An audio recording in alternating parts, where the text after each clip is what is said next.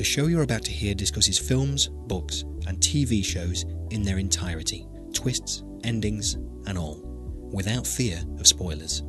So if you don't want to know who dies, who done it, or how it all ends, we strongly advise you switch off now.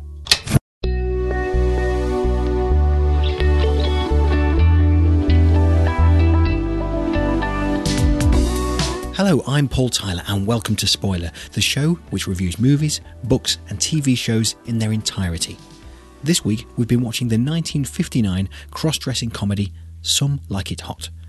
And just another final warning we will be talking about the ending of the movie, we will ruin it for you. So if you haven't already seen Some Like It Hot, and to be fair, you've had over half a century to get round to it, go away, watch it now, then come back to us afterwards. Have they gone? Right, on with the show.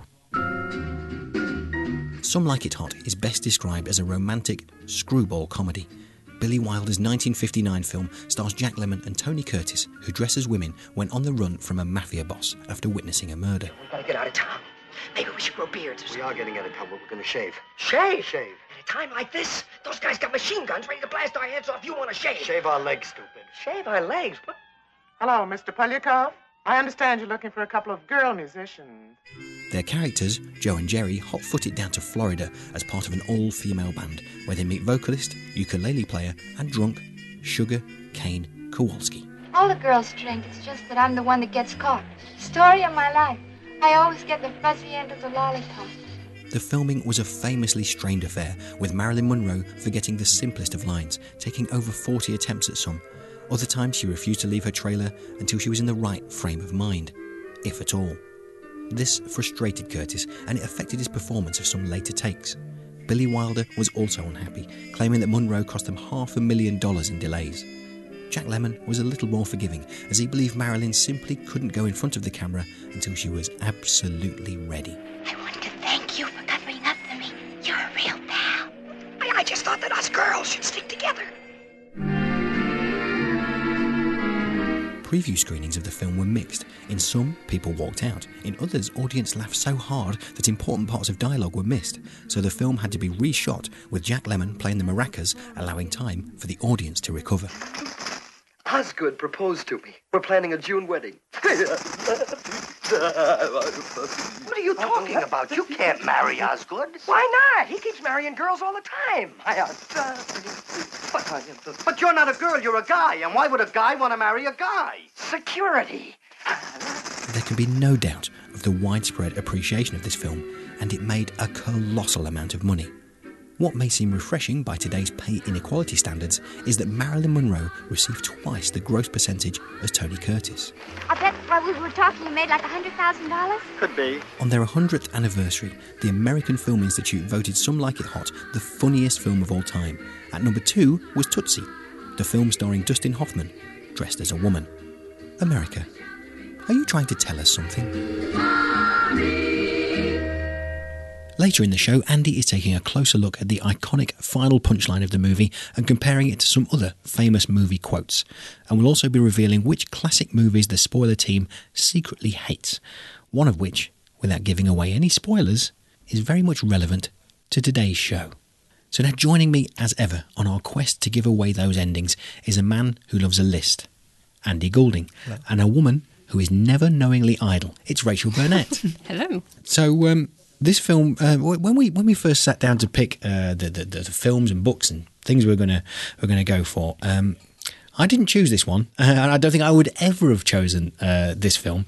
Uh, Some like it hot. Um, well, th- this just goes to show that democracy rules. Um, and so, uh, Rachel, Some like it hot. It's an old black and white movie. They don't make them like this anymore, and that's a good thing, right? I feel like I'm going to be on the defensive quite a bit today. um, actually, this wasn't my choice either. This was actually Andy's, but I went along with it because I do actually love it. Um, no, they don't make them like this anymore. It's not a great thing that they don't, but they couldn't make them like this anymore. It's very much of its time, and it had to have those people in it, and none of them are alive anymore. So no, they don't make them like this anymore, and you know that's fine. But it's a shame that you and Andy don't seem to like it. So we'll see. See yeah, yeah. say. Well, no, we'll see. We'll see. Let's not. Mm, okay. let's not- let's get too hasty. Let's not get too hasty. Um, okay, well, let's add a bit of balance here. Andy, um, you love this film, don't you? Um, well, I'm afraid, Paul, some like it not. oh, You've been dear. sitting on Right, that line all week. Andy, Andy, I'm going to give you a yellow card for that line. Okay, any more of that business and you're off. I think that makes makes your argument null and void. Yeah, I, I really can't stand this film. Uh, I'm really, I'm really fascinated by by the fact that the only two people in the world who don't seem to like this film are me and Cary Grant. I just don't understand why people love it so much. But I'm not I'm not angry about this. Uh, I just want to know why all these people think it, it's such such a great film, and I've watched it again and again. Trying, I mean, it's two hours long, and I've watched it four times trying to understand this. I've wasted an entire working day trying to comprehend what is so special about this film, and I'm still lost. So It does beat work though, doesn't it? I mean, I, I- you know, if you you know, you'd rather dig a hole or watch this four times in a row. um, where's the shovel? Um, but but and you know, we, it's funny. I mean, let, let's look at the cast. Things we like, we like to look at the cast. Obviously, uh, Marilyn Monroe. Now this this film actually reminded me. That Marilyn Monroe was a film star. I think I've only really sort of grown up with her because of the obviously the big age difference, uh, of, of, of just knowing her as an enigma. Really, I suppose you know of a, of a superstar, the the, the the the subject of Elton John songs. Um, uh, the, the live version was better than the, the recorded version, but. So when did you first become aware of her? Then you know because obviously you're you're, you're a passionate Marilyn fan, aren't you? I am indeed. Um, strangely enough, it's um, a mirror that my my auntie had in her bathroom had Marilyn sort of superimposed on it. And so when I was a little kid growing up, I always wondered who that pretty woman was, and I didn't realise she was a film star for a long time. And it was a long time before I actually saw her films. I used to look at her photographs, and people used to buy me books and things with her in, and I thought she was just a model. And then I found the films, and Some Like It Hot. This is probably why I love it so much. Is the first one that I saw her in, and when I first saw that sparkle and that first like that is why she is or was so spectacularly famous. That she was the, just the biggest star in that film. She could just absolutely light up the screen. So I'm already getting very passionate about it. No, no, and, you are um, you're right to do that as well. Sorry to interrupt you, here, but I think it's bringing that point. That I, I want to emphasise that point because she does light up the screen. Mm. That's exactly it. She's got that star quality, and when she when she comes onto the screen here, and I only watched it on a small screen, but I had a, a, a pronounced intake of breath as, as if to say, Mm. "Wow!" You know that that it's just what a screen presence. She's Oh, just just incredible. She oozes Mm. onto the screen, uh, which which is why she she was there of all the fuss, and we'll, we'll get onto a bit later on. I think about the fuss, you know, because there have been documentaries made about the making of this film, let alone the actual film itself, and and the, and the reason why an entire country uh, think it's uh, it's the it's the greatest ever comedy. Um, but a point. I, I want to make, and uh, sorry, we- we'll, we'll, get, we'll get back to your passion very soon, uh, soon Rachel. But the point I, I wanted to make it on this is it was just what a big star she was because uh, the, the, the money facts on this, and you know, I got it off the internet, so it could well be lies, but um, she took 10% of the film's gross, uh, which was twice as much as Tony Curtis took. Um, and you, if you compare that to uh, to today, uh, I think that there are some uh, figures knocking about. And again, you know, you, we take this with a pinch of salt. Uh, but Amanda Seyfried recently took just 10% of the male lead salary. So something's gone completely wrong here, hasn't it? You know, in the in the in the equality of it. Now we know that you know Marilyn's the star of this film, and the, the lead, you know, the, the, the the- where the money's attached to, you know, the Tom Cruise is where you know the big star, the where the pressure is, uh, the Tom Hanks is, and you know, anyone else called Tom, um, uh, uh, you know, we- uh, you understand because they do carry the can, they do carry a certain amount of weight on that, and this is obviously Marilyn's job uh, to sell the film, you know, is why she's so big in the poster and all that kind of thing. Uh, but something has gone hor- horrifically wrong in the in the pay equality of this, hasn't it? She absolutely is the money in this film, and for me, she's the heart of it, and it would not be anything like the film it is without her in it. So she completely deserves the money that she took for it. But you're right. I mean, it's a shame, really, that these days it seems to have gone the opposite way, and I don't really understand why. Although I'd, I don't know, hazard a guess. There's just female stars aren't like that anymore. There isn't a big star that comes on the screen and lights it up for me. Um, there's sort of a legendary quality to her, and an innocence that just doesn't. It isn't there anymore. Well, come in there, Andy, then, because you know obviously you don't like the the film. Yeah, a bit more detail on that in a little while. But Marilyn herself, I mean, you, you can't deny that, can you? Oh no, not at all. I've, I've got nothing against Marilyn Monroe. She's uh, she's not uh, one of my favourite actresses. Um, I haven't seen her in, in that much, but Uh, I I think she she definitely has that star quality, and so much so. I mean, in Some Like It Hot, she's she has a lot of screen time. Uh, I think the first film I ever saw her in was The Asphalt Jungle, where she has a very sort of small part as as a sort of mobster's girlfriend, and she's just fantastic in it. And I think I, I wish she'd had more parts to get her teeth into like that because as as she became this big icon, it became more about her looks and you know she was she was just the jello on springs as they say in this film.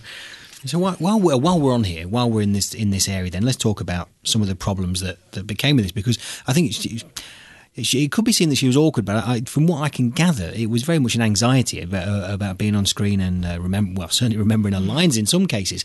But it wasn't always the, the always the way because sometimes the simplest of lines, um, just you know, uh, one liners, she would fluff uh, fluff up and, and, do forty takes. Whereas the boat scene, the love scene, um, was pretty much pretty. It wasn't all in one go, I know, but it was it was still you know there's a, a big scene, lots of lines, lots of long lines, and uh, apparently that, that, that flowed brilliantly. So you know, she had it, she could do it. Just on different days, the, the anxiety took over. It seemed. You know, it's worth noting as well during the filming, she was actually four months pregnant and very anxious and nervous about that because she'd had lots of miscarriages and lots of problems with that. So there was a lot of anxiety for her and lots of um, sort of worrying. And it probably wasn't the first thing she was thinking about every morning. Oh, I must get my lines right. Other morning, she probably felt really well and thought, yeah, I'm fine, I can do it. So I'll always come with loads of excuses from Marilyn, but I think, yeah, she, I think she was going through a pretty tough time. Yeah, well, there, there, were a couple of other characters in this film, weren't there? So there was uh, really, I hadn't noticed. Yeah, yeah. So, so, so uh, uh, Tony Curtis uh, and, and, Jack Lemmon. Um, uh, were they the right choices for this film? I think. Well, uh, um, I, from what I can gather, I think Tony Curtis was was the first choice, wasn't he? And then Jack Lemmon was about third or fourth, something like that, I think. Um, but uh, what do we think? Could anyone else have carried this off? I, I actually think Tony Curtis is is not a very good actor at all. Uh, he he was uh, often sort of hired for for his looks, uh, which I've never understood either. Because to me, he's, he's not that striking looking a guy. Uh, but he he was uh, very uncomfortable with the cross dressing and everything. He he had to be coaxed out of his trailer to to do it. He had to be dubbed because he couldn't get his voice high enough to uh, to do all of the lines. So I think uh, he he was a quite an awkward choice for that role. On the other hand, for me, Jack Lemmon is the saving grace of this film. Uh, he's one of one of my favourite actors, Jack Lemmon. I think he's fantastic. He can do comedy, he can do drama. In this film, he's very much, very much the former, obviously. And I think he, I still don't like a lot of the scenes he's in, but he's he's there plugging away, trying to make it work, and and he's the energy behind it for me. He's he's what what the one thing that I can understand people raving about. There's a, there's a website called Images of America, and they, they sort of bring up the point. And this is the only the first page of Google I looked on this. Obviously, no, no one ever goes any further. Um, and that brings up uh, the point that when Joe and Jerry are, are in their alter ego characters of, of, of, Josephine and Daphne, it says they become better people. But I'm not I'm not convinced by this. This seemed it seemed to me like a quite quite an academic study. I didn't spend too long looking at it, but I'm not convinced by that. I, they still they still seem quite I don't know, underhand or, you know, they're still trying to, um, I don't know, see, relatively, relatively, and, you know, you have to think about the time it was in, although that's not always excusable. Um, about, you know, they, they, were trying to see what it was like from a woman's point of view, but it was still, it still seemed a little bit demeaning to me. No, definitely. Um, I totally agree with that. I do think Joe is a pretty irredeemable character. Um, and even at the end, it's like I don't know why she would go off with him. She, you know, he's deceived her, manipulated her. He's not a very nice character, and so yeah, I mean, not so much with um, Jerry. I think as soon as he decides to change from Geraldine to Daphne, he seems to launch himself into being a woman with his whole heart. And um, I think I think he does learn a little bit about being a woman, but he was okay in the beginning. He wasn't an odious character like Joe is. We already know that Joe gambles and is awful to his friend. He's not a good friend. Um, but Jerry, for me, is a much much more likable character. So I suppose what I'd like to know right now is just what Andy thinks of the character of Junior yes. Uh, uh, just to, to, clarify, Junior is is the second alter ego of Tony Curtis's character, uh, who is a, a, millionaire. He poses as a millionaire with a yacht to try and woo Marilyn Monroe. and uh, in this role, Tony Curtis has opted to uh, play the character as a, a very annoying impression of Cary Grant. Look at all that silverware. Trophies. You know, skeet shooting, dog breeding, water polo. Water polo, isn't it terribly dangerous? I'll say I had two ponies drowned under me. When you hear it to start off with, you think, yeah, that's that's a fair go at an impression of Cary Grant. It's it's quite funny. But having made that choice to, to play the character with that voice, he then has to continue in. I mean, he's he doesn't spend a short amount of time in this character's role. He he is a he does have a lot of screen time as this character, and it's it's just hard to to focus on the dialogue or anything that's going on. Just with this grating over the top performance. Okay, so hold your thoughts there. Later, we'll be taking a closer look at some famous movie quotes and also revealing which films the spoiler team hate with an unhealthy passion. That's all after this short break. Now, making a podcast isn't expensive, but there are some costs we need to cover, and to be honest, it would also be nice to have a few quid to keep us supplied with coffee and cake. Carrot's my favourite, carrot cake. I know. So, if you're enjoying the show, you can help us out by visiting our webpage, spoilerpodcast.co.uk, clicking the donate button and giving whatever you think we're worth. Alternatively, if you're planning on buying anything from Amazon, you can do that via the links on our website and we'll get a few pennies each time. That's spoilerpodcast.co.uk. Or you can help us out for free and get yourself an audiobook of your choice into the bargain by signing up for a free 30 day trial with Audible via the link on our website. Audible have the world's largest selection of audiobooks, including The Secret Life of Marilyn Monroe by J. Randy Taraborrelli, which has got to be worth listening to for the author's name alone. We get a few quid each time someone signs up to our link, which will help keep our producer Johnny supplied with hair dye and fake tan. Now, back to the show. All right, girls, let's take it from the top. And put a little heat under it.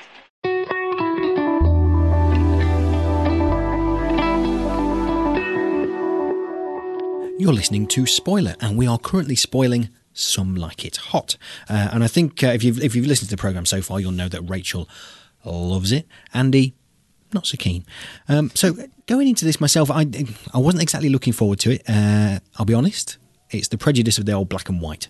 Um, now, Andy, I, I, suppose with your involvement in this program, I think um, that you know on those occasions we're going to give you the choice when democracy is going to have to come into play when we talk about future programs. Um, there's going to be a few. You, it's fair to say you like an old film, isn't it? I do. Yes, uh, I, am I'm glad you brought that up, Paul, because I don't want people to. I mean, it's the first old black and white classic that we've done. I don't want people to think I'm some sort of philistine. who, uh, well, no, you're quite the opposite, aren't just, you? Uh, who just despises them. And uh, quite apart from from anything, it's a it's a Billy Wilder film. Billy Wilder is one of my favourite directors.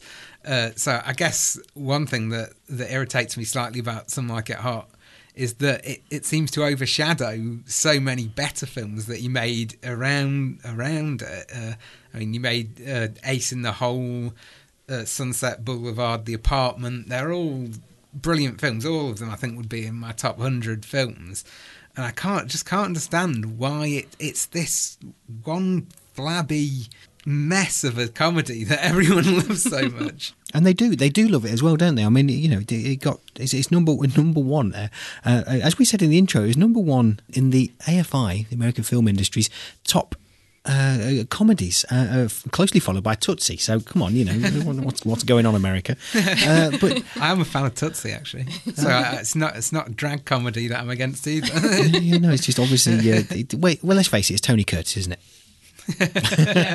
See, and I love the film, but even I can't stand him or the character. So, yeah. Yeah, but I, for me, there was a certain style. I haven't watched a film like this. I mean, for years and years and years, not even on a rainy Wednesday afternoon. Um, you know, if, if uh, uh, I don't know, really, if it's not in the last two years, mm, maybe 18 months, um, then I am that Philistine you were talking about, Andy, you know, and, you know, and, and happy to hold my hands up and, and, and say it. Um, but this, this was, it, this was very pleasant for me, actually, sort of going back and looking and just seeing the way that the, the scenes go. And it, it's, it's again, when we said at the top of the show, they don't make him like this anymore. It's not. It's not about everything else. It's, sometimes it's about the, the style of the way the scenes are, the pausing at the end of a scene where actually nothing's going on, but they're just pausing. And but it's the it's the way it flows out at the end of the scene. But I'd also like to talk about uh, the soundtrack to this because really, I mean, that's another part that when Marilyn starts, you know, uh, starts singing. Um, I, I, I wrote it down. I wrote it down on here as well. I put it in highlights. Lush is the word I used uh, about. And I don't know. I know. I'm not afraid to say it. I'm going to say it again. Lush. Is- Totally agree with that. is the is the, is the soundtrack just the way it goes, and also the fact that there's a reprise as well, and you don't get, I, I, you just don't, you don't see that anymore. you don't see it anymore. And, and a reprise, when I talk about a reprise, and I don't know if I'm using the right terminology here, Rachel. You're the musician amongst the group, where where the, the music carries on and, and flows through, so you know it builds into the next scene. So uh, at the end of uh, I Want to Be Loved by You, then you know the, the score follows it and, and builds into the next scene. Um, so you know Wilder's obviously got that, that that talent there, isn't it? You know, but but also it's, it's something of that era um, that that uh, really stuck out to me, and it sort of seems a shame that maybe I don't know, maybe a modern day musical should really you know sort of pick up on. Am I right in calling this a musical? Is it a musical? I, I think we we called it. I love the word screwball, screwball comedy. I love it. I mean, I would describe that about most things. Um, I- I- but I don't know. I think it's a musical, really. I, I think it probably is. I mean, there's there's a band and they sing, and um, they don't sing about what's going on in the film per se. Um, I don't know, Andy. You're you're a bit of a film aficionado. What what denotes a musical? When does it become just a film with songs in, and then it becomes a musical? Um, I, I mean, I don't think that there's any sort of well-established parameters. I I wouldn't say this was a music. I'd say it's more of a film with music because I think I, I agree with Paul. The the musical sections are bright spots in it. So obviously there must be very few of them because I don't recall many bright spots in it from from when I was watching it. But uh, if you consider any any film with, with musical numbers in to be a musical, then it, this could plausibly be called one. See, I think that's another reason it's such a classic. If you think about, um, it's not a musical, maybe then, but it's still got two songs: "I Want to Be Loved by You" and "I'm Through with Love," which are still classics and American standards, which are sung in jazz clubs all over the world. And that, they're just two songs that were in a film. So you know, there's some strong stuff in there. You know, regardless of Tony Curtis. Um, we, we'll stick with screwball. Just it's a great word. Yeah, yeah, but I, th- I think overall, I did, I did find it rather enchanting, and I did think, well, I- I'm, I'm really pleased to be involved now with the spoiler uh, thing because I know that there's going to be more like this, more films like this. I'll that pick some better ones for you. well, yeah, no, I, but but it, it's relatively. I was going, I was about to say this film's very very divisive uh, because obviously we've got two opposite ends of the spectrum in the in the studio.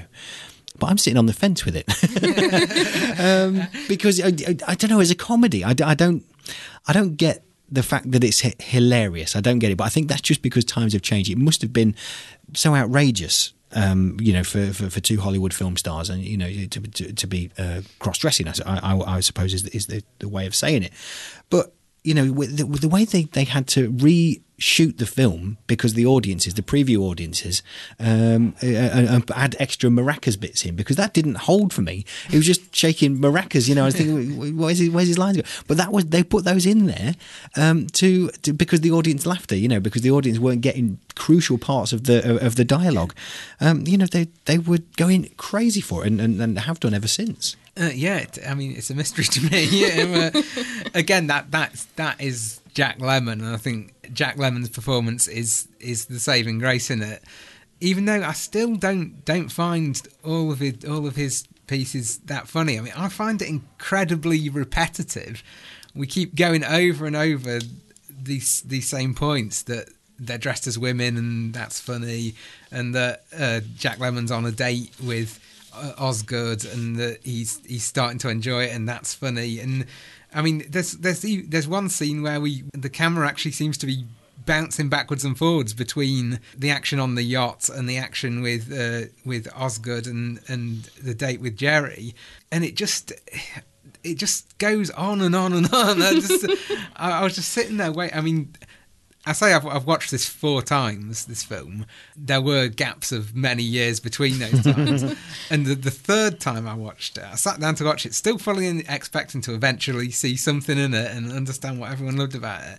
And I did some at that point in the film that I just talked about. I did something which I never do. I stopped the film and I had to go and have a half an hour break just to Shocking. just because I, I felt I couldn't get through it. I couldn't I couldn't drag myself through any more of this film. Uh, that's, I mean, it's not, it's not just that I, I don't find it funny. I find it really tedious.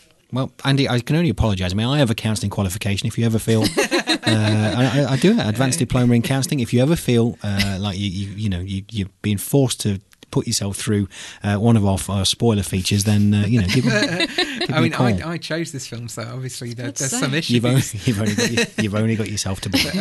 it was to help me understand. I mean, I was hoping Rachel could ex- explain to me. I mean, just for for one example, there's there's a really long uh, set piece on a train, which just gets more and more boisterous. But there's there's no point in it where it seems to be changing, getting funnier or anything. It just it's based around a, a, big group of women all packing themselves into a small bunk, Jack Lemmon's bunk, and it just seems it seems to go on forever. And I sat there completely stony faced watching it, wondering how is is anyone roaring with laughter at this this scene, which uh, I mean I know it's a, it's a silly film anyway, but it, it stretches credibility to me because there's there's two sort of authority figures on the train who are supposed to sleep through this entire scene, and it's the most obnoxiously loud and it, I just can't understand it. I feel like I'm having an on-air breakdown.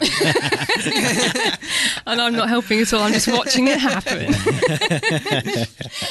but what did you think of that scene? No, see, I really like that. What I really like about that scene as a woman watching that scene is that these women are not behaving as they're meant to in, in films like that. They're meant to be all genteel and just walking along. And they're boisterous and they're having fun and they're being silly and they're drinking when they shouldn't be drinking and being daft and putting ice cubes down somebody's top. And you know, I really like that. I like the fact they're a bit naughty. And when as I was growing up as a teenager, I thought, this is great. Black and white films have normally got all buttoned up and, you know, these girls are just having a really good time. They're just like me. And I really liked that. I thought that was great. Yeah, yeah, I, I agree with you there it's it's good to see that that sort of freedom. But I think that point is could be made in a, in a shorter period of time. In the meantime, I'm going to go and hide the ice cubes. Right. okay, let's move, let's move on. So we've heard now. I think we've got to gauge just how much Andy hates.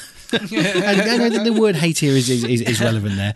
Uh, some like it hot. So uh, we uh, we've spent a bit of time uh, thinking individually, and we're now going to bring it around the table uh, as to films that we hate. Uh, who are going to go for first? Andy, your name's first in the alphabet, so Rachel. right. uh, okay, yeah, you come on, knock, knock us with some that, that, that you think maybe other people would like that, that you. Well, I think there's films that, as a girl of a certain age, I'm meant to like. I'm meant to really like Love Actually, and I'm meant to love Grease, and I hate them both with a passion, really? with a really strong passion. Especially Love Actually, which really? I, I hate Love Actually. Goes, oh, it's Richard Curtis. Oh, it's Richard Curtis.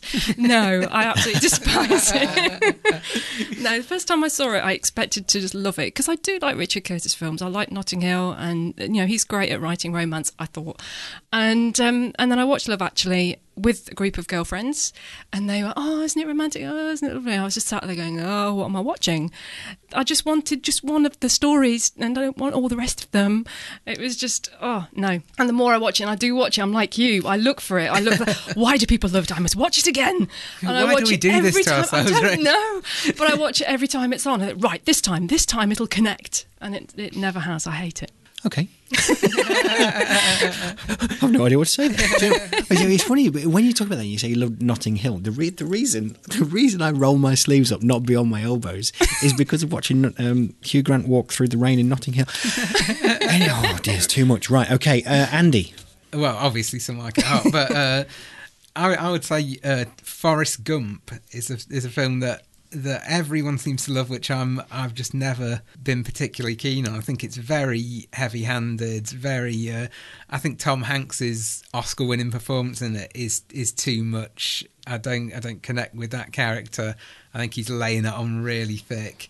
I think it again. It. I mean, I know it, it's an epic and it, it's meant to have those sort of proportions, but it the minute he starts running, I just have to go and have a lie down in a dark room. it's it's just uh, I can't sit through it. I quite I quite like Grease though. I, I struggle with this, you know. I struggle. I don't really hate much. I, am very much a very sitting on the fence kind of character. um, but I, and the thing is also, I, the, the- I've made a couple of uh, suggestions here, and I think probably these are very divisive films. Actually, you either love them or hate 'em.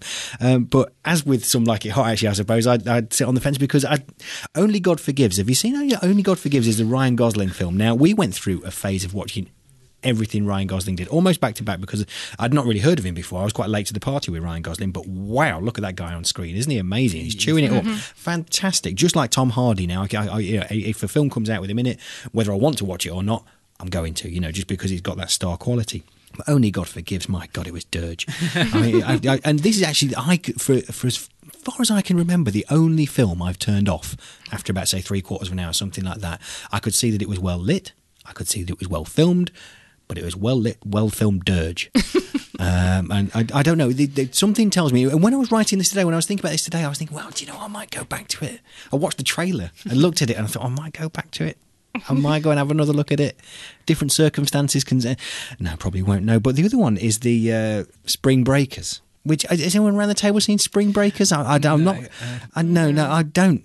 Um, now this film, I don't know. There, there'll be someone out there who's seen it, and I, I, I, I can't work out if. And you'll know the scene I'm talking about where they sing this Britney Spears song, and I just can't work out if it's sheer genius or a complete pile of trash. And trash is the right word.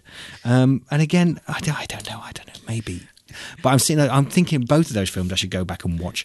Um, Well, but I've never, I've never seen either of those, but I, I've seen uh, films by both those direct directors, which everyone loved, which I hated. Harmony Korine, uh, Kids, which I thought Mm. was terrible at the time. That was that was a, a very big film, and uh, Drive. I Yeah. couldn't stand Drive. you Everyone are loved Drive. kidding me. I love Drive. it. Absolutely hate it. Andy, we're going to fall out. right, okay. So this, this, is, this is what I said at the top of this feature about the, the word hate. It's not, it's not bringing me good vibes. we need to move on. So back now to some like it hot and the ending. Before we get to the uh, the brouhaha that's always built up around this ending, uh, our very own Andy Goulding has been looking at some other classic comedic lines. Nothing sucks the fun out of a joke like analysing it. And yet, one of the most beloved gags in film history, Some Like It Hot's famous Nobody's Perfect climax, has been considered from almost every angle since it originally tickled audiences' ribs in 1959. That's good. I'm good to level with you. We can't get married at all. Why not? Well, in the first place, I'm not a natural blonde. Uh-huh. Doesn't matter. I smoke. I smoke all the time. I don't care. Well, I have a terrible past. For three years now, I've been living with a saxophone player. I forgive you. I can never have children. We can adopt some. But you don't understand, Osgood. Uh, I'm a man. Well, nobody's perfect. For many critics, it represents a gloriously funny encapsulation of the moment human desperation reaches its extreme and the determination to hang on to elusive happiness negates all other concerns. While it is a well conceived final comedic flourish, I think the Nobody's Perfect scene has been overrated as a humorous exchange, sanctified by insistent repetition, when really it is as disposably chucklesome as one of Groucho Marx's one liners. In Preston Sturges' 1947 film The Sin of Harold Diddlebock, the newly unemployed and formerly teetotal Harold finds himself in a bar ordering his first drink. He's about to have his first drink. His first drink? Uh-huh. Well, drown my kittens. This is quite a moment. When the barman realizes he means not his first drink of the day, but his first drink ever, he replies, You arouse the artist in me. Herein lies a depiction of the untapped potential of the working class. The laughter stems from confounding our expectations of how both movie and real life barmen act, and challenging our prejudices about the limitations of those who serve us from behind counters. There is also a pleasing juxtaposition of Harold's potential descent into the barbaric primitivism of alcohol abuse, with the unlocking of the barman's prospective vocational ingenuity by way of the same ethically ambiguous key.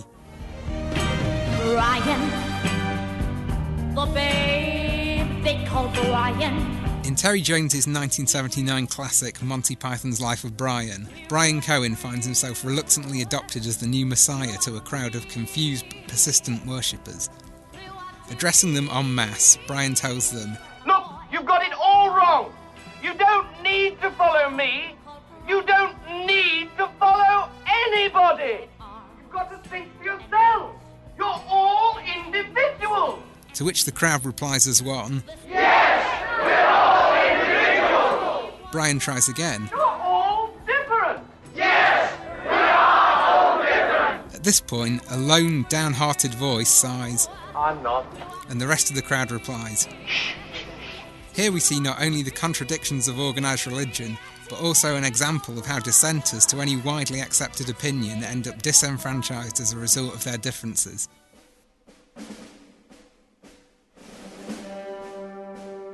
Contradiction also plays a key role in my third example, which for me represents the most concisely brilliant one liner in film history. In Stanley Kubrick's 1964 satire Doctor Strangelove, a group of politicians and military men assemble at the Pentagon in an attempt to prevent the outbreak of a nuclear war. When discussions descend into fisticuffs between an American general and the Soviet ambassador, the president intervenes with the line Gentlemen, you can't fight in here. This is the war room. Here is the absurdity of conflict writ both large and small and reflected in the conflict of language. This beautifully constructed line epitomises the power of comedy, a genre so often belittled as frivolous and trivial, to examine the human condition, perhaps more incisively than any other. And in all cases, the broad conclusion seems to be that try as we might, nobody's perfect. And nobody's perfect, indeed. And uh, there'll be some around this table that say this film isn't perfect. But R- Rachel, talk to me. Build the build, build this ending up and, and, and, and tell me why it is such. It is regarded, isn't it? There, there is that brouhaha, that lovely phrase there, the brouhaha uh, about the ending of this film. and especially about that final line. And amazingly, nobody will take credit for it, even though it's really, really famous. Billy Wilder says he didn't write it, and it was a throwaway line. They've just put it in there and said, "We'll put something better in later," and they never did because it didn't need replacing. And I don't think it's the final line that is the funniest thing. I think it's the fact that Jack Lemmon's desperately trying to get through to this guy.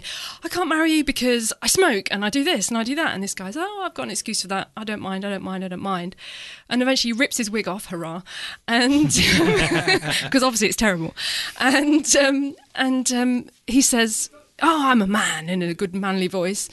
Nobody's perfect, and it's that lovely acceptance, and you almost think, do you know what, that probably could work out. Yeah.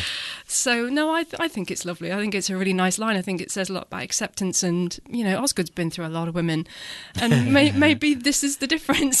so you know, Andy, I, I can't believe you're going to say anything bad about that line. I- it's it's a it is a great line. It's a perfect line. I, I, I don't think it's a bad ending at all. No, I, I do think it, it's a good line. I, don't think you were just happy it ended. yeah, it's the the only film where I, I always guarantee I cry at the end just from sheer relief. No, I, th- I think it, it's a good ending. Uh, I think it's it's maybe been been built up over the years with how much it's been discussed, but I don't believe. I mean, some people say, "Oh, people just pretend to se- to think it's funny because everyone always says they have to think that." I don't believe that at all. Even though you know this is this is an audience who had to have the film reshot because they found maracas funny. Remember that? But, but no, I think it's it's a decent line. Interestingly enough, I I suspect it may have been slightly stolen from a cartoon that came out uh, years before. It's a cartoon called "I've Got Plenty of Mutton," uh, and it is a, it sounds a classic. It was about a. Uh, Is that on YouTube? I'm sure it will be. Yeah, it's about it's about a starving wolf who wants to get to a, a flock of sheep, but it, it's being guarded by a very uh, angry ram, and so to distract the ram, uh, the the wolf dresses up as a, a sexy ewe, uh, and then gets very aggressively pursued by this ram. Right at the very end of the film of the cartoon, the wolf tears off the sheep costume and he says, "I'm a wolf." And the ram says, "So am I," and continues to pursue him. And I think that's a very similar joke. And I wouldn't be surprised if someone involved in writing something like it had seen that and maybe subliminally put it in there. Right, okay. Well, Andy, you should be congratulated for use of the phrase aggressively pursued there. Fantastic. Uh, okay, well, I need to wrap up now. And uh, as always, we use a different scale, different marking scale, because all marking's pointless anyway. Uh, so we might as well use a different scale now. Uh, I was just thinking now that right, there's a jazz orchestra in this, isn't there? Mhm. Okay, Yep, right. so Sweet we should, Sue and her society syncopators. well done. And so we should rate it by instrument. Oh.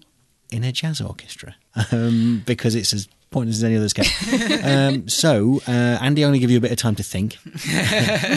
Rachel, this should come instinctive for you uh, as a jazz musician. What are you going to go for? Well, it's not actually an instrument that's normally in a jazz band, but it's the instrument that Sugar uses, and that's a ukulele. Oh. It's also one of my favourite instruments too. So, it's a ukulele's worth of loveliness. um, it's probably not used in in a jazz orchestra either, but I would say the correct rating for this film is a ruler bounced on the edge of a table and twanged.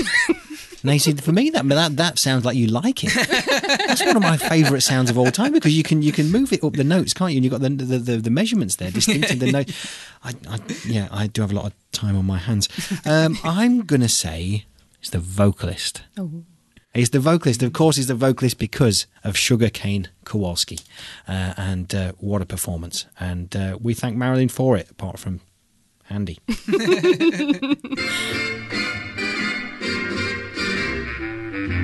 wanna be loved by you, just you, nobody else but you. You've been listening to Spoiler, hosted by me, Paul Tyler, with Andy Goulding and Rachel Burnett.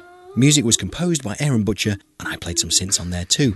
If you've enjoyed the show and you would like to support us, you can go to our website, spoilerpodcast.co.uk, click on the donate button and give us whatever you think we're worth.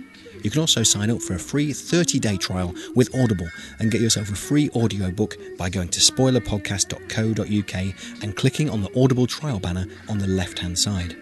Alternatively, if you're planning on buying anything from Amazon, do it via the links on our website and we'll get a few pennies commission to keep us supplied with the coffee and cake. Or you can help us out simply by telling your friends about us, sharing links to our show, or writing a nice review on iTunes. Nobody else but you. Next time on Spoiler. John Williams' novel Stoner was first published in 1965 to little interest. 50 years on, it became a huge sleeper success. We'll be finding out why.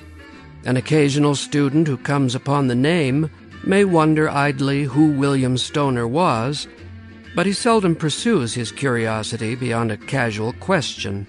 If you'd like to contact us about anything else, you can email hello at spoilerpodcast.co.uk. Find us on Twitter or Facebook and go to our website, spoilerpodcast.co.uk. I couldn't aspire. Spoiler is produced by Johnny Hoare and is a Joe Schmo production. The show is recorded at the studios of Siren FM in the heart of the beautiful cathedral city of Lincoln. Look look at the palm trees, the flying fish. I